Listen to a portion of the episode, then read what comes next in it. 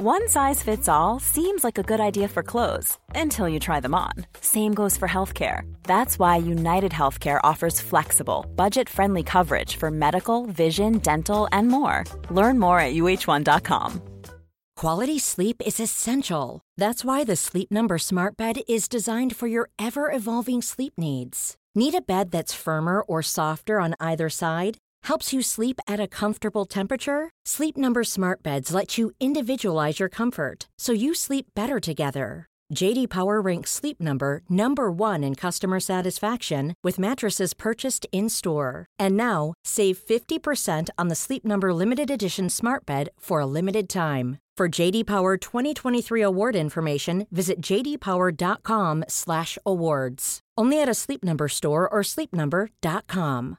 This is Paige, the co-host of Giggly Squad, and I want to tell you about a company that I've been loving, Olive and June. Olive and June gives you everything that you need for a salon quality manicure in one box. And if you break it down, it really comes out to $2 a manicure, which is absolutely insane. It's also so easy to get salon worthy nails at home with Olive and June. The difference between how your nails used to look when you did them yourself and now with the Manny system is a complete game changer. The best thing about Olive and June too is it's a quick dry, dries in about one minute, lasts for five days, and full coverage in up to one to two coats. Visit oliveandjune.com slash perfectmanny20 for 20% off your first system. That's oliveandjune.com slash perfectmanny20 for 20% off your first system.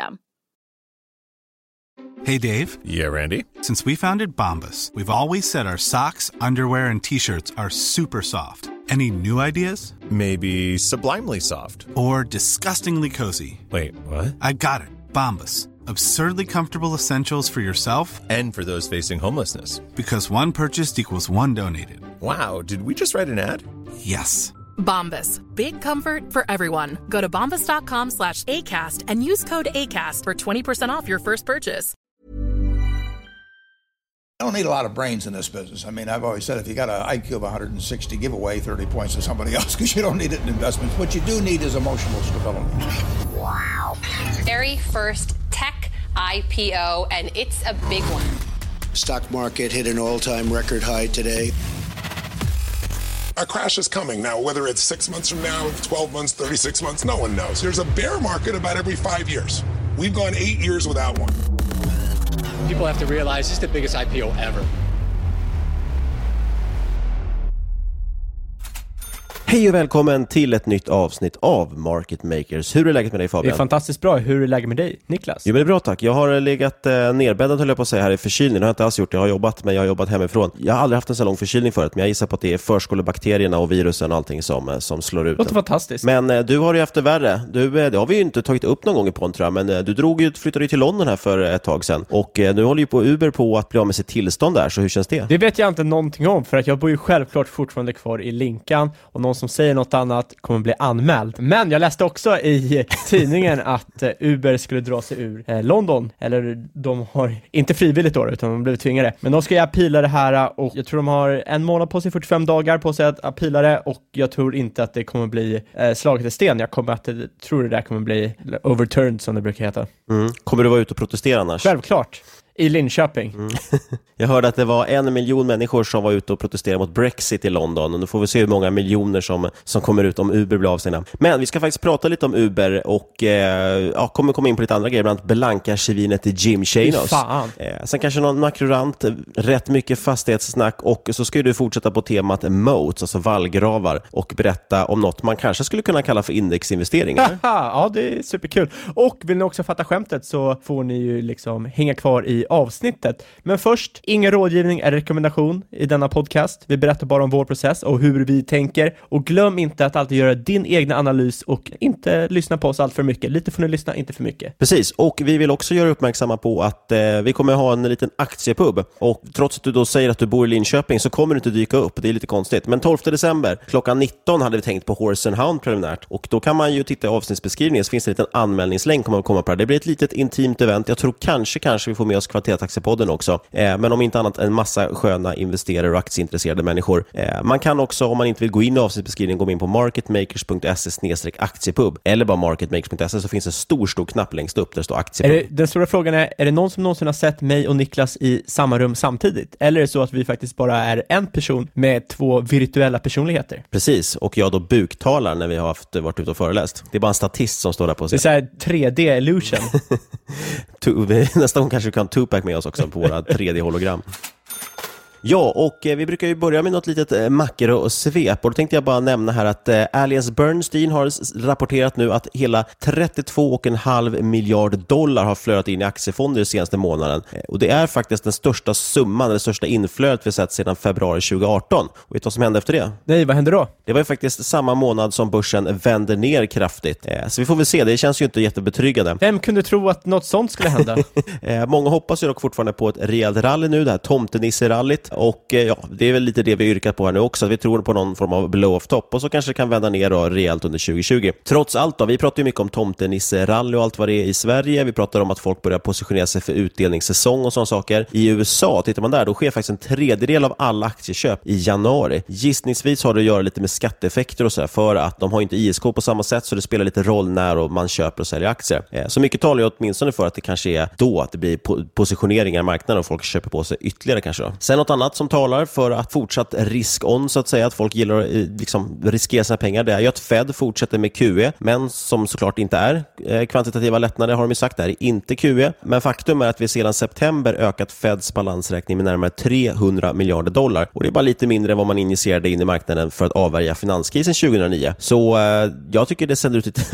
låter ju som att Fed är väldigt oroliga. Samtidigt sitter Jay Powell då, som är head of Fed, så sitter han och säger att eh, nej, men glaset är halvfullt och det betyder att vi kan fylla det ännu mer, eh, vilket då kommer trickle down eller tas ner till alla amerikaner ute. Och så bedyrar han också att det här är inte QE, men if it walks like a duck, if it talks like a duck, eller vad man säger, så är det troligtvis en anka och det tro, är troligtvis QE om det ser ut och låter som det. Och räntemarknaden köper ju faktiskt inte det här heller. Eh, Man brukar ju säga att räntemarknaden är smartare än aktiemarknaden. Eh, Det var väl, en, det var väl sant egentligen fram tills du och jag började på aktiesidan i alla fall. Absolut. Ja, sen, sen skiftar det där förstås då. Tittar vi till exempel på high yield, alltså ja, skräpobligationer och sånt då, och jämför dem mot amerikanska börsen så brukar de korrelera ganska väl. Ungefär fram tills då när marknaden började stiga varje dag som den har gjort nu i princip. Eh, och Fed började då med QE som inte är QE enligt dem själva. Då såldes high yield av trots att aktiemarknaden går rakt upp och det kanske man ska se som ett varningstecken. Antingen kommer high yield kanske följa efter eller mer troligt så kanske marknaden så småningom ska ner då till mer rimliga nivåer. Och om nu folk ska fortsätta köpa aktier i januari, vad tror du de ska köpa då Fabian? High dividend kanske? Det är väl ett rimligt antagande med tanke på att vi har utdelningssäsongen framför oss. Och dessutom är det faktiskt då att high yield just nu, eller förlåt, high dividend ska jag säga då, nu blir det lite rörigt här. High yield som jag sa förut är alltså skräpobligationer. Nu pratar vi om eh, högutdelande aktier. De här är nämligen relativt resten av börsen extremt billiga sett till P tal just nu. Och nu pratar vi återigen om USA. Då. Faktum är att den relationen där mellan resten av börsen och de här högutdelarna är nere på liknande nivåer som vi hade under dotcom-bubblan. Det var en annan tid då vi föredrog techbolag med höga multiplar och eh, låg till ingen utdelning, om ens vinst. Så jag tror våran play där på exakt högutdelande som jag har tjatat om och, och amerikanska bond proxies, alltså olika typer av utdelare i USA. Jag tror den fortsätter vara eh, rätt intressant. Och Det leder mig in då på något annat som vi pratat varmt om under hösten. Det är fastighetsbolag. De här uppvisar ju också många av de här egenskaperna som vi eftersöker. Det är ganska stabila verksamheter ändå. De gynnas av låga räntor, vilket vi tror på. De ger viss utdelning, har varit ganska stabila utdelningshöjder och så vidare. Och Marknaden blev lite skrämd om man pratar om Sverige för de här bolagen. För Ingves var ju ute och vevade om att han skulle höja räntan. Vi ser inte det som ett jätteproblem, kanske snarare var ett köpläge med tanke på att han vill ju som mest höja upp till 0% för att slippa de här skeva effekterna som du får av negativa räntor. Sen kommer vi nog ligga rätt kvar kring nollan väldigt lång tid framöver och det är väl det som är konsensus på marknaden också. Kan man förstås ha åsikter om om det är rätt eller inte, men det är väl så klimatet ser ut i alla fall. Och då såg jag faktiskt en artikel bara här idag på Placera. Vi spelar in den 26 för den som är nyfiken. Det släpps väl den 28. Då skrev man om fastighetsaktier eh, och att de har nu satt nytt rekord. Så det var ju kul att vi har pratat om dem då. Ett gäng av de här bolagen gått riktigt, riktigt starkt och räknar man exklusive utdelningar har hela indexet för fastighetssektorn stigit drygt 45 procent under 2019. Inte Det är dåligt. jätteintressant. Man ser ju också väldigt många typer av fonder som börjar alltmer placera i fastigheter. Du ser även att Oaktree Capital kommer ut med ett investerarbrev om hur de anser att fastighetskrediter är otroligt undervärderade jämfört med mycket annat på marknaden eftersom många är fortfarande väldigt rädda för att investera i den här typen av eh, tillgång efter 08-krisen. Och, och, det där är extra intressant just för att, eh, går vi tillbaka till med räntan igen, i USA är fortfarande räntan på, på lite högre nivåer. De har ju fortfarande mycket kvar att sänka för att ska ner till noll och det ska de antagligen på sikt, eller nära noll i alla fall. Så där kan man nog få ett eh, rejält, det finns nog rejält mycket intressanta lägen där om man vill spekulera i, i fastighetsaktier. Tittar vi dock i Sverige, en bubblare bland de här som har stigit riktigt kraftigt är ju det här samhällsbyggnadsbolaget i Norden som heter, förkortat SBB. De har stigit över 120 procent bara i år och häromveckan la de ett bud på konkurrenten Hemfosa som i och med det då har stigit nästan 70 procent i år. Det är sjuka rörelser i, i ganska, just, just SBB är inte så gammalt, men många av de här fastighetsbolagen är ändå ganska gamla på börsen och, och ganska stabila bolag brukar man ju säga. Eh, och så gör de sådana otroliga uppvärderingar. SBB, då, det här samhällsbyggnadsbolaget, de ingår ju för övrigt i Spiltan.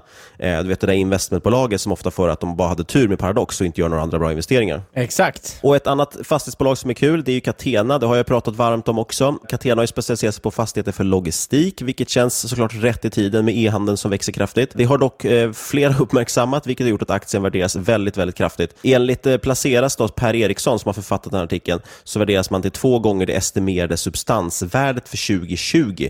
Tittar tittar man på dagens värderas man alltså med till 2,6 till och med. Så det är alltså 160 procents premium. Man betalar väldigt, väldigt stort överpris för substansen. Så det säger något om vad, vad folk tror om det här bolaget. Och som sagt, det är ett väldigt fint bolag. Jag gillar det, eh, men som sagt, och det växer på väldigt bra. Men det är en kraftig värdering, speciellt då det tidigare har legat runt kanske 1,1-1,3 gånger substansvärdet de senaste 5-6 åren. Och då får man för nyfikna, vad tror du att eh, snittet för sektorn ligger? Jag har faktiskt ingen aning. Det ligger ju där någonstans, kring 1,2-1,4 i bästa fall. då. Oscar Properties, vågar gissa på vad de har för bokvärde idag? Jag skulle gissa på att de ligger strax över nollan. De är väl vad man kallar för distressed asset. precis, de ligger faktiskt på 0,1, så det är ju precis så lite över nollan man kan komma ungefär. Där man har prisat in lite mer risk kan man säga. Eh, ni som gillar investmentbolag, det här är ju lite samma grej. Det är substansrabatt och substanspremie som man pratar om. Då tycker jag, då har jag ett litet, case här kanske. För är man intresserad av just logistikfastigheter, kanske titta på Catena men avskräcks av den höga värderingen, så kan ju Corem Properties vara ett alternativ. De känner du till, eller Oj, Rutger! Mm. Och vi har ju dissat eh, Corem lite grann och det är väl lite pinsamt för att eh, de har ju gått urstarkt i år. Catena har gått plus 80%, men Corem har gått hela 100% i år eh, och gått som tåget egentligen sedan den noterades. Så det är väl lite synd att vi har ratat den aktien. Och det ser trots det där jätterallyt ut väldigt mycket billigare ut än Catena och många andra i sektorn. Man handlas till ett price to book på 1,1, så det är ungefär 10% premie. Det låter ju rätt bra måste jag påstå, speciellt om man jämför med Catenas 160% premie. Och du nämnde ju Rutger där, åren rattas ju av fastighetsmiljardären Rutger Arnhult. Eh, han kontrollerar även Klövern, eh, som är noterad på börsen, och han har ju minst sagt ett bra track record. Som sagt, vi dissar den här aktien lite grann och det var på grund av just den här Klövern, alltså det var någon form av incestuöst förhållande däremellan. Ja, jag för, för att klargöra, jag tror inte vi eh, dissade den i Market Makers podd. Så jag tror inte att någon av lyssnarna har tagit del av den dissningen. Nej, det har vi inte gjort. Nej, det är mer... mer... Personligt plan? Nej, det är mer på ett eh, privat plan har vi gjort det. det gjorde vi, vi tidigare än vi hade podden. Men jo, det här förhållandet i alla fall. Eh, Corem är ju i princip, ja, efter Rutger då, så är de största ägaren i Klövern. Man äger nämligen närmare 15 procent av de utestående aktierna i Klövern AB. Så köper man Corem får man Klövern. Runt en fjärdedel av hela Corems börsvärde tror jag att det är, består alltså av Klövern-aktier. Så det tyckte vi var lite märkligt. Det var flera saker vi reagerade på, men det var bland annat det. Men Corem tycker jag man ska kika in. Det är dessutom, eh, ja, det är väl egentligen inga analytiker som följer det bolaget, så det är extremt, extremt ska jag säga, men det är hyfsat underanalyserat jämförelsevis mot till exempel Catena som värderas väldigt högt. Och vill man kika på de här Catena har artikeln CATE och Corem hittar man under CORE. Jag tycker Corem är ett eh, det är ett intressant bolag, kanske speciellt intressant just nu med tanke på att det ser ganska billigt ut eh, och rider på den här megatrenden. Men vad ska man tänka på Fabian när det gäller eh, investeringar? Ja, man ska tänka på att många bolag skriver upp sina värderingar rätt kraftigt när de kan. Och som vanligt får man inte glömma att alla investeringar är förknippade med risk. Precis. Och eh, ja, den största risken med, mot fastighetsaktier, det är om fastighetspris, fastighetspriserna går ner. Precis, för då kommer det här substansvärdet förändras eh, negativt, både väldigt kraftigt och snabbt antagligen. Så uppmärksam gärna på hur bolagen själva värderar sina tillgångar. Är man försiktig med att värdera om de här, till exempel som skogsbolagen har varit, där hade man en jättemöjlighet. Då har man kanske varit lite säkrare, men samtidigt är väl också de som har gått bäst, det är väl de som har varit mest aggressiva med sina uppvärderingar. Eh, för det ger ju fina resultat när man har medvind så att säga. Och när det gäller risker, uppvärderingar och annat, då finns det ju några aktörer som håller koll på det här med just eh, hur man ska ratea saker och sådär. Har du någon koll på det? Jajamensan. ett eller två bolag nu som blir väldigt aktuella när du pratar om high yield-räntor och andra typer av räntor. Vi ska nämligen gå in på det här vallgravsklassikern S&P Global och Moody's. I alla fall Moody's ligger i Warren Buffetts portfölj. Och det fortsätter på Moat-temat även denna vecka. Det är alltså bolag som inte på något sätt är undervärderade, men de fortsätter växa, de kraftig vallgrav som de troligtvis kommer fortsätta växa. Och eh, framförallt så ser det väl ut som de har en relativt fair price. Kanske lite kraftigt värderade, men vad fan, man får det man betalar för. Får jag bara stoppa det där en sekund? Jajamensan. Vi fick ju faktiskt en lyssnarfråga på det här. Vi brukar få in ett gäng eh, frågor och ofta svarar vi dem personligen, men jag tänkte jag kunde lyfta det här bara för att det är lite relevant till både det här men också det vi pratade om förra veckan. Eh, och då var det Henning han, som mejlade in en fråga och undrade hur vi motiverade egentligen då. Vi sa ju att Visa och Mastercard som vi pratade om förra veckan, att vi tyckte att det var väl kanske fair value, att det var rimligt att de värderade som de gjorde.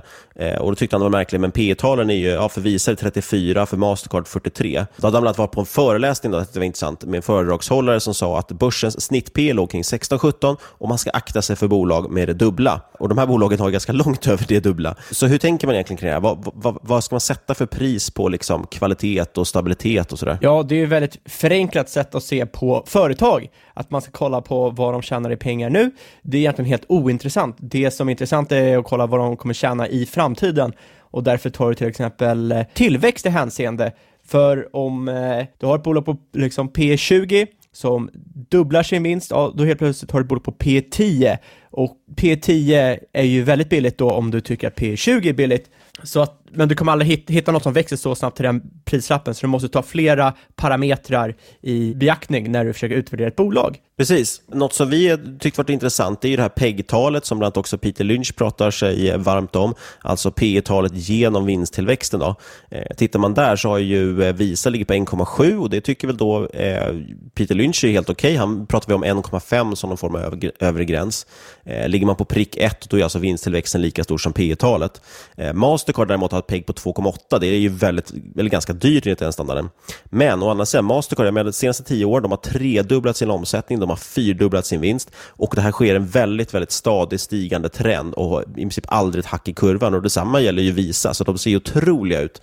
Eh, och det finns ju inte så mycket som talar emot dem. Att har man åtminstone Köper man bägge då i alla fall, jag menar, då har man antagligen ett ganska safe bet på den här marknaden. Sen behöver inte det betyda att det är en bra investering, för att helt plötsligt kan marknaden få för sig att det ska värderas ner. Men det finns ändå någonting i det här med stabiliteten och, och kvaliteten på bolag som gör att vissa bolag kommer vara dyrare. Precis som då, kommer tillbaka till fastighetsbolagen här och deras substansvärden och investmentbolag för den delen.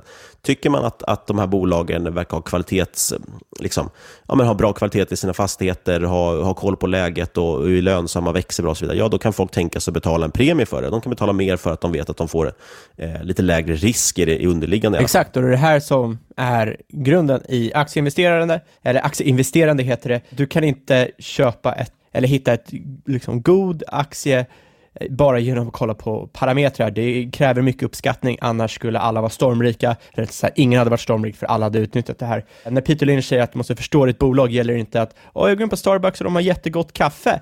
Nej, du går in på Starbucks, eller rättare sagt utvärdera Starbucks och förstå vad kommer de vara om 5-10 år. Inte nödvändigtvis att du tycker att de har supersmarrigt kaffe och goda mackor. Nej, men precis. Så, så, det finns väldigt mycket mer här och det är tyvärr, det är ju mer en, en konstform än en vetenskap som man brukar säga. Eh, det handlar om väldigt mycket fingertoppskänsla och såklart en stor, stor dos, dos tur. Men ska vi gå tillbaka till de här kreditratingsbolagen då? Jajamensan. S&P Global och Moody's det är företag som tillhandahåller ratings, de tillhandahåller benchmarking och det här är essentiellt speciellt för den finansiella marknaden. Obligationer som ges ut med S&P eller Moody's rating, de betalar helt enkelt mycket lägre ränta per år. Eh, och det här sparar ju enorma pengar för utgivarna, det är långt uh, över kostnaden för att få en rating. Och man kan ju ställa sig frågan varför då? Helt enkelt är det så att man litar mer på betyg, alltså marknaden litar mer på obligationer med betygssättning från de här institutionerna, trots det som hände 2008 eftersom det inte riktigt finns några andra alternativ på den här skalan. Dessutom, återigen, nu kommer vi tillbaka igen till det här. De är ju ändå någon form av kvalitetsstämpel. De säger att okej, okay, men det här är en triple B. Säger de att det är en triple B, då behöver man inte göra lika mycket arbete själv kanske för att försöka utvärdera risken och därför kan man då lite mer lita på dem och veta att man, man får nog ungefär vad man, vad man tror när man köper det och då kan man, får man betala lite lägre ränta helt enkelt. Så allt det här, återigen, det kommer igen. Desto lägre risk du tar, desto mindre får du, får du avkastning. Exakt, man kan tänka på den som en, liksom, eh, en 100 kronors sedel, du vet att den är backad av någonting så att du kan ta emot den i, eh, i en affär. Hade det varit eh, 10 stycken knappar, då hade du ju först behövt gå runt och kolla vart är de här knapparna värda innan du kan liksom tänka ta emot dem. Men förutom det här så finns det även till exempel ETFer och fonder som platsar in i S&P index och det här ger ju en rejäl skjuts i den passiva världen, gör också att S&P har breddat sig mot en annan typ av marknad. Helt enkelt har vi ett duopol här där båda bolagen kan höja priser och generera hög avkastning år, eh, år på år. Senaste fem åren har S&P eh, Global växt sina vinster med över 20% årligen och återbetalat över 100% av sitt fria kassaflöde till sina aktieägare. Moody's har genererat ett eh, avkastning på eh, intäkter på strax över 30%, extremt höga marginaler, bruttomarginal på 70%, rörelsemarginal på 40% och vinstmarginal på nästan 30%. Otroligt. Återigen, duopol, det är ju samma sak vi har i Visa och Mastercard för den delen. Exakt, och det är det som är en del av eh det fina i vallgravar.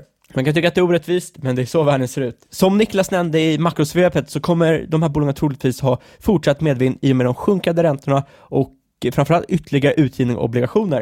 Det har varit ett väldigt starkt Q3 för båda bolagen och det här har varit på grund av rekordutgivning i obligationer, framförallt i det Niklas nämnde, high yield obligationer. Låga räntan har helt enkelt uppmuntrat många att ge ut high yield-räntor och eh, det här har troligtvis något som kan fortsätta framöver. Dessutom har vi en annan faktor att massor med banker som har börjat med så kallad deleverage, alltså sänka hävstång i böckerna genom att ge ut på publika marknaden. Om vi hoppar tillbaka snabbt till high yield-obligationerna. De har givits ut i låg räntemiljö, men kommer troligtvis behöva återfinansieras, det som kallas refinancing på engelska, de kommande åren. Moody's estimerar att cirka 450 miljarder dollar i non-investment grade high yield-obligationer kommer behöva återfinansieras de kommande tre åren i Nordamerika och lika mycket inom high yield. Och bara en snabb genomgång så är det, de har olika eh, betygssättningar på hur de betygsätter. Det är ungefär som när du går i skolan. Du har en, eh, ett A, ett B och ett C liksom. Nu har inte de exakt så. Nej, de har extremt mycket mer förvirrande eh, stämplar på det här. Absolut, och sen eh, framförallt som vi kommer ihåg i 2008 så är någonting AAA betyder inte att det egentligen är AAA, betyder bara att de som ska betygsätta inte riktigt förstår vad det är, men alla har gått med på att det är AAA. Helt enkelt, innebär att S&P och Moody's, de kommer helt enkelt behöva ratea nya som gamla obligationer de kommande åren. Det kommer vara en rullians på verksamhet. Corporate bond issuance, alltså att företag ger ut obligationer, har exploderat det senaste året, står nu för över 50% av totalfinansieringen för företag i USA, en siffra som troligtvis kommer öka framöver. Det här hänger ihop med det vi pratat igen, låga räntor gör att företagen tar in mer pengar via obligationer som de sen kan bland annat återanvända som de bland annat sen kan använda till att göra återköp av egna aktier och, och sådana konstiga Exakt, och som Niklas sa så tror ju vi framförallt på en eh, lägre ränta i USA som kommer ge det här ytterligare skjuts. Nyutgivningen av high yield-obligationer i Nordamerika uppgick till strax under 60 miljarder dollar de senaste 12 månaderna och det är en ökning på 100 procent. Eh, ja, det är ju samma tillväxt som kåren har haft på börsen. Och sen är det faktiskt en, den, liksom, en av de mest intressanta punkterna är att efter 2008-2009 så har det varit starka regleringsåtgärder eh, och man skulle kunna tro att det här har försvagat Moody's S&P men det är ju snarare tvärtom, det har ju stärkt deras ställning. Har ju, eh, de här eh, ökade regleringsåtgärderna har eh, inneburit att det har varit ökad compliance-kostnader det här har starkt ökat barriers of entry för konkurrens. Du kan helt enkelt inte komma in som nytt företag eh, så enkelt på den här marknaden, för att kostnaderna har minst dubblats. Det här är så märkligt, just, eh, just Moody's och S&P vart ju väldigt uppmärksammade i 2008 och inte minst i, i vad ska man säga, i media också i, i och med eh, Big Short, bland, eller vad säger man, i populärkulturen så att säga, att vanligt folk också yeah. förstod att det var, var, var skeva saker som hände där. Eh, och då försöker man sätta in regleringar för att det här inte ska ske igen och det enda man egentligen eh, åstadkommer med det här är att man höjer deras vallgrav och gör det ännu svårare för andra att konkurrera med dem, för att det helt enkelt blir svårare att slå sig in på marknaden. Det brukar vara så. De som sätter policy brukar oftast inte tänka på vad det är som är bäst. Och det vi nämnde tidigare, det är att nästan alla ränteinvesterare kräver en rating av antingen Moody's eller S&P för att vara villiga att investera i räntor. Det gör att Moody's S&P äger cirka 80% av eh, all ratingvolym trots att faktiskt eh, mängden ratingförmedlare har dubblats sedan 2000. Så det kommer till nya spelare, men de har inte tagit någon särskild kaka av marknaden. Eftersom att det finns mer förmedlare betyder inte så mycket egentligen, för att de som köper obligationer måste vara villiga att köpa en obligation som faktiskt är ratad av de här. Och det är en väldigt liten, eh, liten del av populationen. Du kan dra en parallell med till exempel investmentbanker. Många är villiga att betala ett premium om det betyder bättre service, det vill säga fler eller bättre kunder. Långt fler som går, eh, vänder sig till till exempel Goldman Sachs om de ska eh, börsnoteras eller på något sätt köpa upp ett bolag, än vad de skulle gå till någon lite mindre okänd firma som kanske inte har eh, lika bra track record som Goldman har, även fast Goldman skulle ta en mycket större penning av det här. Ja, bara för att sammanfatta, de senaste två åren har Moody's ratat 34% av alla räntor i Nordamerika och S&P har eh, ratat 5, eh, 500%, 50%.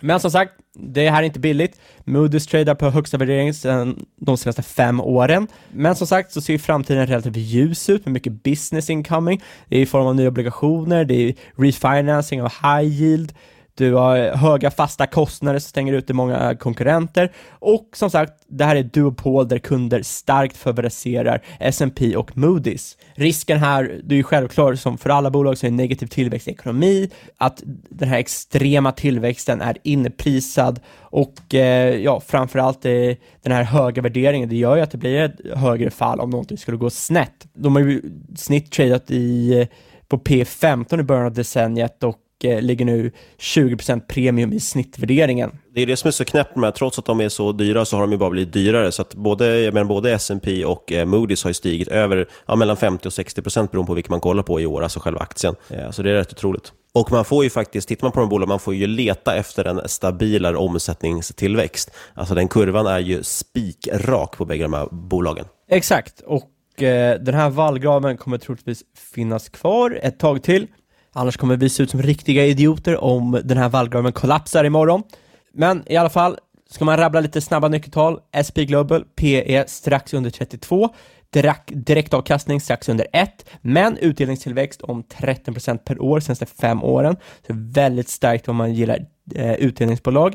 PEG på 2, så tillväxten är faktiskt relativt dyr där. Avkastning på totalkapital om 20 och en nettoskuld på 16% Så eh, ja, du betalar för tillväxten, men å andra sidan inte så skuldbelagt, kan klara sig om vi skulle säga en högre ränta helt enkelt. Moody då då, PE strax under 33, direktavkastning strax under 1, tillväxt cirka 12% per år de senaste fem åren. Så det ligger ju i linje med S&P Global. Så, eh, avkastningen på totalkapital ligger på 14, så strax under S&P men nettoskuld, nettoskuld på cirka 40 Eh, så det är högre än S&P har.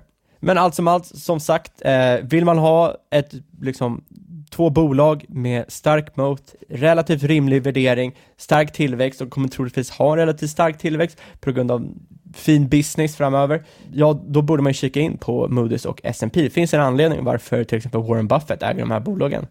Och eh, det är ju precis som, alltså som du sa, där, visst, om, om tillväxtkurvan inte fortsätter så vore det tråkigt, men jag tror inte det är där risken ligger. Det är precis som med Visa och Mastercard. Jag vågar nästan liksom, vara, jag vågar vara väldigt safe med att tillväxten lär fortsätta och de lär fortsätta producera väldigt fina siffror. Sen är snarare frågan hur marknaden kommer värdera dem. Det är, den stora, stora risken ligger i värderingen. Får helt plötsligt marknaden för sig att nej, nu ska vi ner till historiskt snitt igen, ja då kommer ju kursen halveras i de här fyra bolagen, alltså Visa, Mastercard, S&P och Moody's. Eh, för de ligger ungefär dubbelt upp från, från det snittet. Då. Så det är där risken ligger. Men annars så verkar ju också en del då hävda ju såklart att ja, men de här låga räntorna de gör också att vi kan eh, förvänta oss lägre avkastning och därför är det rimligt att betala de här priserna. Men då kommer du också som sagt få lägre avkastning i aktien. Eh, och allt det här funkar på teoretiskt plan, men så har de fortfarande stigit 50-60% sagt i år och då helt plötsligt känns det som att man kunde fått en, gjort en jädrigt bra affär trots att det såg ansträngt ut. Så att, ja, jag vet inte, det känns som världen är ur led och som vanligt är det aldrig enkelt i alla fall. Ja, det är, eh, det är ju så. Saker, man kan ju liksom, mycket av techbolagen börjar ju se väldigt dyr ut om man går tillbaka till den här P-frågan vi hade tidigare avsnittet. Många bolag börjar ju se dyra ut något år efter finanskrisen. Men då hade man inte köpt någonting. Techbolagen har ju alltid sett dyra ut, men då hade man ju missat att de har enorm tillväxt också. Så om, ett, två år så gör ju det du köpte på dem, eller kolla på de första tillfället, kommer se ytterst billigt ut. Så allting är ju relativt till andra parametrar. Ja, och just det du nämnde med techbolag och, och, och, den typen av bitar så, så förde mig in lite grann på, jag ville bara kort ändå nämna någonting om Uber här. Eh, vi nämnde ju det i introt också, men de fick ju som sagt ett beslut från Londons transportmyndighet, TFL, eh, där myndigheten säger att man har noterat ett mönster av misslyckanden hos Uber. Så innan det senaste förnyandet av licensen, alltså förra året, så fick man också tillståndet indraget och Uber då enligt TFL har ja, men en inställning och agerande som demonstrerar bristande ansvarstagande från bolagets sida. Eh, där fick aktien falla ungefär 7% när det här kom ut och sen så har den väl tradat ungefär oförändrat sedan dess. Det det handlar om är att Uber inte på ett tillförlitligt sätt säkrar förarnas hälso och icke-kriminella status. Bland annat har man inte haft eh, tillräckliga kontroller för att motverka brottslighet och bedrägerier som skett vid den här plattformen. Och då bara kommer jag att tänka på, jag vet inte om du minns, kommer du ihåg det Fabian? När vi pratade om hur man hittat exempel på hur folk använder Uber för att tvätta pengar. Nej, det kommer jag inte ihåg faktiskt. Eh, jo, men vi, vi tog ju upp det någon gång, det var ganska länge sedan. Eh, tog vi upp exempel på, man, man har sett att det finns eh, ja, men bland annat hallickar, det är langare och så vidare. De registrerar sig som Uber-chaufförer, för det är ett bra sätt att tvätta pengar. För att ja, då har du egentligen eh, sålt någonting olagligt, men sen så då kan du liksom fejka att du kör runt och kör en Uber-resa. Då har du plötsligt tvättat de här pengarna. Eh, så det är lite intressant. Och det är den typen bland annat av saker man har sett, att det inte riktigt eh, kontrolleras på korrekt sätt. Och för Uber, då, jag ska släppa dem lite grann strax, men 3,5 miljoner Londonbor kör ju Uber i, i, eh, i, London, så det är en viktig marknad för dem. Totalt finns det 45 000 förare, så man kan undra vad kommer hända med dem om det nu är så att de skulle bli av med tillståndet. Mest troligt, som du sa, så överklagar man det här och då kan man tydligen fortsätta sin verksamhet medan processen fortlöper. Eh, men TFL verkar dock ändå vara väldigt allvarliga med det här. Man uppgav till Sky News bland annat att man övervägde faktiskt innan att till och med ta till det nukleära alternativet som de sa, att det vill säga att helt neka Uber rätten att bedriva verksamhet i London. Men dit jag vill komma med det här, och det var det som hängde ihop med det här med techbolag och så vidare. Jag tycker ändå att de är ett jävligt intressant bolag som visar på en del av det som är knasigt idag. Vi har ju tidigare lyft dem till föreläsningar, jämfört dem mot, mot BMW bland annat. Eh, man kan ju fråga sig hur jämförs, eh, rättvis den jämförelsen är. Men, men de är ändå ett tydligt tecken i tiden på något sätt. Själva tjänsten är jättebra, precis som du pratade om Starbucks. Går man in på Starbucks så tycker man att ja, men den verkar ju bra. Eh, åker man med en Uber så tycker man att den verkar bra. Eh, det betyder dock inte nödvändigtvis att man har byggt någon form av moat eller någon form av bra affärsmodell. Ja, men sagt, de, de flesta är överens om att tjänsten är bra. Det är precis som du sa om Starbucks. Man kan gå in på Starbucks och se att ja, men det här verkar vara ett bra fik. Om man sätter sin Uber så tycker man att det är en bra upplevelse. Men det är frågan om det räcker. Man har även skaffat en, faktiskt en stark moat, måste man ändå säga. Både i USA, Sverige och antagligen London också. Så har man faktiskt lyckats få folk att säga så här, ska vi ta en Uber? Det har ju liksom blivit ett begrepp att ta en Uber, precis som att man tar en taxi. Eh, trots att man kanske inte ens kör med Uber sen, så säger man ändå ska vi ta en Uber. Eh, men problemet är ju att man har en haltande affärsmodell och den här är väldigt i samklang med tiden. Helt enkelt bygger hela investeringen i Uber på den här drömmen om TAM, alltså Total Total Addressable Market. Och det här har vi pratat om tidigare. Eh, vill du ge en kort beskrivning av vad det är Fabian? Ja, det är helt enkelt att man uppskattar hur stor del av en marknad skulle kunna tänka sig att åka med Uber och sen drar man sin, eh, liksom, sina mm, avkastningsmål där uppe i himlen. Precis, och det har blivit, det har ju, vi har ju en extremt het startup-kultur. Eh, det finns extremt mycket pengar att dra in till sina startups och mycket av det här bygger på att man har fina powerpoints där man då visar just en, det här är marknaden och då drar man ju upp såklart, här är hela transporteringsmarknaden för privatpersoner. Om vi tar 10% av den, då kommer vi omsätta så här mycket och det låter ju jättebra. Så att man pumpar in pengar i det här, man, alltså sanslösa mängder pengar. Eh, det driver upp värderingen och då för att fånga den här marknaden så väljer man då att ja, men vi åsidosätter lönsamhet ett tag. Och så, så här, säljer vi de här resorna till underpris. Man går alltså back på varje resa, vilket gör att man förlorar mer pengar desto mer man växer. Och det låter ju liksom helt bakvänt. Samtidigt då, då pitchar man det som att ah, men vi investerar i tillväxt. För, för man erövrar ju faktiskt en större del av marknaden. Det är väl inte så konstigt. Säljer man en dollar för 50 cent så kommer folk att vilja köpa av dig. Men frågan är, kan man verkligen höja priserna när man fått en större del av kakan? Är det verkligen så att Uber, om de har 70% av marknaden, kan de då helt plötsligt säga att nej, men höj höjer alla priser 50%? Ja, det är tveksamt. Kommer inte folk välja ett annat alternativ då? Om deras enda moat egentligen är att de är billigare, ja då kan de ju inte höja priserna för då blir de av med sin vallgrav. Eh, sen är också frågan hur stor del av den här adresserbara marknaden ska man egentligen äga innan man väljer att försöka bli lönsam? Kommer pengarna räcka så länge? Kommer man behöva späda ut ah, investerarna längre, eh, mer på grund av det? Och allt det har ju ändå prisats in då lite grann i alla fall. Uber har ju backat med 30% sedan de kom till börsen. Eh, det har förstås att göra också med värderingen. Eh, och då lyssnade jag på en, den legendariska shortsellen, eller blankaren Jim Shaner som var med här i en intervju hos eh, Hedgeye, där han lyfte just den här typen av bolag. Han pratade inte om Uber specifikt, men han lyfte den här typen av bolag som sin favorit short just nu, alltså sina favoriter blankningscase. Det är alltså bolag som värderas som om de vore någon form av premium supertillväxtbolag, något SAS-bolag eller någonting. För vi har ju en del sådana bolag som helt, och varit helt otroliga. Till exempel Fortnox har vi tjatat om, men det finns en mängd andra sådana exempel som bara växer, växer, växer till helt, eh, alltså har exponentiell tillväxt. Och då förtjänar de ju en premiumvärdering. Och det jag ska säga då, ett SaaS-bolag, det är att du, du har ju ingen efter att du har skapat själva produkten har du ju väldigt låg eh, kostnad för att skala det här till skillnad mot kanske ett eh, bilbolag som Uber där det kommer kosta att skala. Men precis, för att där växer ju personalkostnader och, och tillgångskostnader och allting, det växer ju i samband med att du själv också växer. Så, att, så Jim Chanos gillar den här typen av bolag, blankar den här typen av bolag just nu, som säljs in som det vore techbolag eller högtillväxtbolag eller secular growers som man gillar att prata om, när det egentligen är någonting annat. Uber säljs in som ett techbolag, men är egentligen en taxioperatör. Det är väldigt enkelt. Det är ett väldigt persondrivet eh, bolag, det vill säga växer man så växer personalkostnaden, så man kan aldrig egentligen förbättra sina marginaler eh, liksom, kraftigt. Sen nämner Chanos, deras största blankningsposition just nu är för tillfället Tesla. Det är också ett intressant exempel på det här. Vi får inte prata skit om Tesla, då får vi så mycket arga mejl. Men Tesla säljs faktiskt in som ett techbolag, bland annat. Man har den här visionen om robotaxis och allt möjligt vad det är för någonting och en grön framtid. Eh, därför värderas man sju gånger så högt på salesmultiplar som jämfört med till exempel General Motors. Och varför det är relevant? Jo, för Tesla är ju en biltillverkare. Eh, de gör dessutom ingen vinst eh, och tycks snarare, likt Uber, kanske sälja sig till underpris med tanke på att eh, man faktiskt förlorar mer och mer desto mer man säljer i princip. Eh, till skillnad från till exempel General Motors. Då. Säg inte att General Motors är ett bättre bolag, men det här är intressant just att man säljer in bolaget som någonting, man säljer en bild av bolaget eh, och för då kan man få en bättre värdering på det. Det här ska man vara väldigt, väldigt försiktig med. Exakt, och eh, det är viktigt att poängtera här, för det är alltid någon som kommer och kommentera att Tesla gör jätteintressant teknik och det gör de. De har väldigt mycket intressant teknik. Det betyder inte att bolaget bör värderas som ett teknikbolag, för att de bör fortfarande sälja sina bilar och eh, deras bottleneck, eller deras flaskhals, kommer ju vara försäljning av bilar. På samma sätt, på samma sätt som eh, flaskhalsen för General Motors är också att sälja bilar. Så att det, det visst om de skulle få... Ja, men återigen det här, if it walks like a duck, if it talks like a duck, så är det troligtvis en anka och det är samma sak här. De agerar som en bilförsäljare, de jobbar med att sälja bilar, då är det antagligen ett bilbolag och då kan man tycka att värderingen är väldigt, väldigt skev.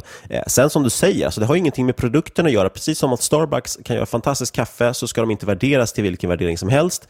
Eh, och Tesla gör Model S en fantastisk bil. Den här nya Cybertrucken de visade, den kan man ha åsikter om man tycker designen, men väldigt många tycker den är coola och de fick in väldigt många för registreringar på och så vidare. Så att, men det finns en efterfrågan och elbilar är, kanske till och med framtiden eh, och är om inte annat väldigt roliga att köra. Den var ju faktiskt väldigt cool. Det är ju första bilen som jag faktiskt, eh, eh från Tesla, som jag var wow, här är, har vi något som är helt annorlunda, som faktiskt passar in på... då, då vågar jag inte säga vad jag tyckte, för jag tyckte att det påminner lite om Hummern, det vill säga vad man får om man låter en sexårig pojke designa en bil. Ja, det, det som är ballt med den är att Eh, alla andra sådana här jävla truckar ser exakt likadana ut. Här har du någonting som ser ut som från Mad Max och det är någonting med det som är lite coolt. Men med det sagt, eh, på tal om det här med SAS och Tesla, det är många som kommenterar också att med Teslas fantastiskt coola teknik så kommer de kunna lisa ut den här tekniken när de har liksom gjort den perfekt och sälja in den till alla andra typer av bolag och på så sätt tjäna mycket pengar. Men det här är liksom en, ja det kan säkert vara så, men om du ska lägga ett bett på det nu, då betalar du ofantligt mycket för en ofantligt stor risk, eh, som antagligen kommer sluta med noll. Eh, du kan lika gärna gå och spela på Lotto, för att uh, san, liksom, sannolikheten att det här kommer inträffa är så otroligt låg. På samma sätt som att det är otroligt lågt att eh, Tesla kommer att ha en miljon taxis, självkörande taxis 2020, som eh, Elon Musk sa för två år sedan. Eh, kommer antagligen inte vara så. Hade du lagt alla dina pengar på det så hade du liksom varit jävligt torsk nu. Men precis, och det är det här allting egentligen eh, trillar ner i när det gäller investeringar. Du måste alltid titta på vad är den förväntade avkastningen, vad är den förväntade risken. Eh, tänk på det som en, de här robottaxisarna och allting, det blir ju någon form av option och då måste den prissättas. Eh, I dagsläget betalar du extremt, extremt mycket för de optionerna. Det är ju mycket mer intressant att hitta bolag som, ja, men en del hävdar att Bahnhof till exempel är ett sånt där, den här datahallen länge var en option till exempel, som du då fick gratis egentligen. Eller som jag på sätt och vis hävdar Spiltan, ja där köper du i princip Paradox, men så får en annan portfölj som växer med 20% per år på köpet så att säga, det är ju mycket mer intressant än att betala överpris för någonting som kanske, kanske kommer ske. Jag tycker dock, jag skulle, skulle vilja avsluta med en sista grej här som också, som Jim Chanos sa i en intervjun. Det har inte egentligen någonting med Tesla att göra, ja lite kanske, men jag tyckte det var jädrigt, jädrigt eh, bra sammanfattat. Så vi får se om du håller med om det. Eh, han lyfter ett koncept som de använder på hans firma och det är att de försöker se all form av företagsinformation och investeringsrelaterad information som lager på en lök. Ska du analysera ett bolag så är ju kärnan i den här löken i sånt fall är ju rapporterna, det är SEC filings, det vill säga allting som någon form av jurist eller redovis, eh, revisor har skrivit skrivit under, sagt att det här är godkänt. Det är liksom så nära sanningen du kan komma. Också tyvärr det mest torra, det med minst fluff och det som folk kanske minst vill läsa. Sen kommer nästa steg och det är ju då nästa lager, det är pressreleaser, det är vd-ord, det är allt det här lullullet som ligger ovanpå. Man försöker liksom, vad ska jag säga, göra en nästan en eh, populär populärkulturvariant av det. Man försöker koka ner det till någonting, liksom sin essens och göra något. Men då missar man också mycket av, av eh, sanningen. Och sen nästa lager, det är conference calls, investerarpresentationer och allt annat ytterligare då som för en bort från den här kärnan. Nästa steg, då kliver vi utanför bolaget och då hamnar vi helt plötsligt hos, hos analytiker, sälj, eh, säljsidan hos investmentbankerna. Det vill säga de som vill att du ska investera i det här bolaget. De skriver analyser, eh, sätter riktkurser och, och ringer runt, så mäklarna kan ringa runt till sina kunder och få dem att köpa det här. Och sist då, och kanske då tyvärr det största av de här lagren, det är ju sociala medier. Där man reducerar ner allt det här som har varit innan, det trattar man ner till en tweet då, på typ 100 tecken. Eh, och De flesta investerare, då, och det säger Chanos, så det kan man väl hålla med om, de investerar ju antagligen utifrån och in. Eh, troligtvis så kommer de inte ens kanske till liksom, de här rapporterna och verkligen läser dem. Det ska vi tillägga att man själv aldrig orkar läsa allting heller riktigt. Jim Chanos tycker förstås att man bör göra tvärtom. Börja med kärnan, titta på sanningen, vad är det verkligen som händer? Och granskar det noggrant och sen jobbar du utåt och börjar titta på vad är det egentligen för storiesen folk försöker skapa från de här eh, hårda siffrorna. Eh, då är det ganska roligt, då kan du verkligen se att det, det är nästan som att det handlar om helt olika bolag. Ja, men exakt. Och ja, tyvärr är det så. Det är lättsmält information är oftast det som är skönast att ta med sig. Eh, ta med sig ta in helt enkelt. Och tyvärr hamnar väl alla poddar också längst ut där. Ja, och, och det finns ju för och nackdelar. Jag tycker att det är jädrigt värdefullt att det finns delvis att det finns massa twittrare, poddare som oss, bloggar och allt vad det är, som på olika sätt kokar ner och ger sin syn på saker och ting eh, och kanske kokar ner det som skrivs av bolaget så man får en, en snabb överblick. Eh, analyser är också jättebra just för, av samma anledning, att man får en snabb överblick över någonting och en vinkel på det. Sen tycker jag, liksom, det finns för och nackdelar med det här, amerikanska rapporter eh, är ju väldigt intressanta på så sätt. De är ju väldigt, väldigt strikta, får inte innehålla bilder, väldigt, väldigt liksom formella och tråkiga och långa. Eh, och det är klart att det inte är lika lätt att ta till sig som de här fantastiska glättiga papperna som vi ger ut i Sverige, liksom, med fina bilder på saker och, och staplar hit och dit och sådär. Jag gillar de, de svenska årsredovisningarna för att de är väldigt lättillgängliga, de är väldigt inbjudande och det gör att fler kanske intresserar sig. Men de amerikanska är bra på så sätt att de är väldigt torra och det är svårt att liksom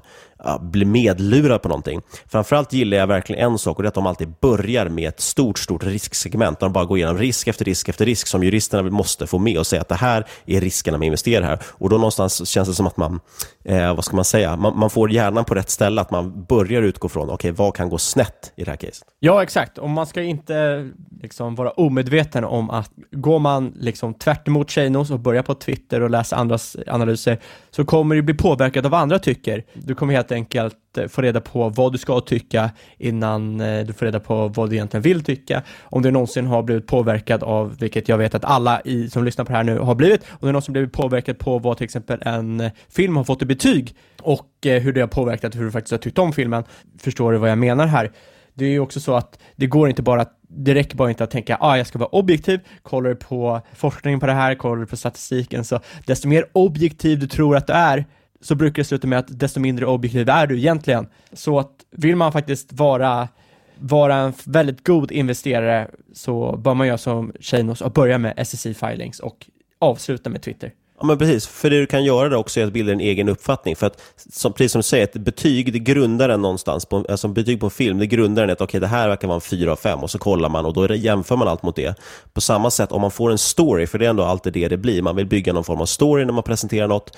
Eh, precis som att en, en VD kanske såklart, den kanske lyfter undan några, några nyckeltal som inte var så bra och så lyfter man, tittar man på något annat för att visa att kolla, här är vi duktiga och här är vi duktiga. Försöker man spinna en story på det helt enkelt. Då blir man också grundare i det och, och tror att det är det här, det är det man sen letar efter i siffrorna. Exakt. Och då blir man lite lurad. Det är bättre egentligen att utgå från det själv. Sen förstår jag att alla inte har tiden eller orken och det har man inte själv alltid i alla fall heller. Exakt, det kallas ju för anchoring där du får en initial eh, bit av information och sen kommer din eh, uppfattning om det här hålla sig relativt nära det här. Säger en film att den är 4 av 5, ja då kanske du tycker att den är 5 eller 3 av 5. Men du kommer antagligen ha väldigt svårt att tycka att den är 1 av 5. Eh, om du inte har bestämt det här liksom för det här sen innan. Och det är lik liknande sak med aktier. Om alla på Twitter är överdrivet positiva till det här, eller alla som du tycker är väldigt intelligenta är positiva till det här, då kommer det troligtvis du också tycker att det är väldigt intressant aktie. Så att man bör vara medveten om det. Men vad vet egentligen Jim Chanos? Han är ju bara ett blankarsvin. Som vanligt, inget du hört i den här podcast ska ses som rådgivning. Alla åsikter i vår egen eller vår gäst och eventuella sponsorer tar inget ansvar för det som sägs i podden. Tänk på att alla investeringar är förknippade med risk och sker under eget ansvar. Fabian, äger du något av det vi har pratat om idag? Nej, det gör jag inte. Gör du? Nej, det tror jag faktiskt inte. Vi pratade ju om lite fastighetsbolag och sådär, men där hade jag tagit hem lite vinst och så vidare. Så jag tror faktiskt inte det. Jag tänkte bara snabbt, jag skulle nämna också S&P 500, eh, S&P 500, S&P Global, de har ticken SPGI, så är det lätt att hitta den. Alltså Stefan, Peter, Gabriel, Ingvar, eh, Ingvar, säger man så? Ivar, säger vi. Ingvar heter min farfar, så det kan man mycket väl säga. och eh, eh, Moody's då, de har ju ticken MCO. Så kan man titta på det. Och ni får jättegärna kontakta oss på podcast at marketmakers.se eller på Twitter at marketmakerspod. Gå jättegärna också in på marketmakers.se aktiepub eller titta i avsnittsbeskrivningen hittar en länk. Så kan ni anmäla till aktiepub 12 december klockan 19 på Horse Hound i Linköping som det ser ut just nu. Vi har haft, hittills har vi haft bra uppslutning trots att det bara legat ute några timmar. Ja, och glöm inte att dunka in en recension på iTunes till oss. Hjälper oss klättra, hjälper oss få nya grejer. Så folk kan få anchoring att vi är en bra podd. Exakt. Men sist men absolut inte minst, tack för att du har lyssnat, kära lyssnare. Vi hörs igen om en vecka.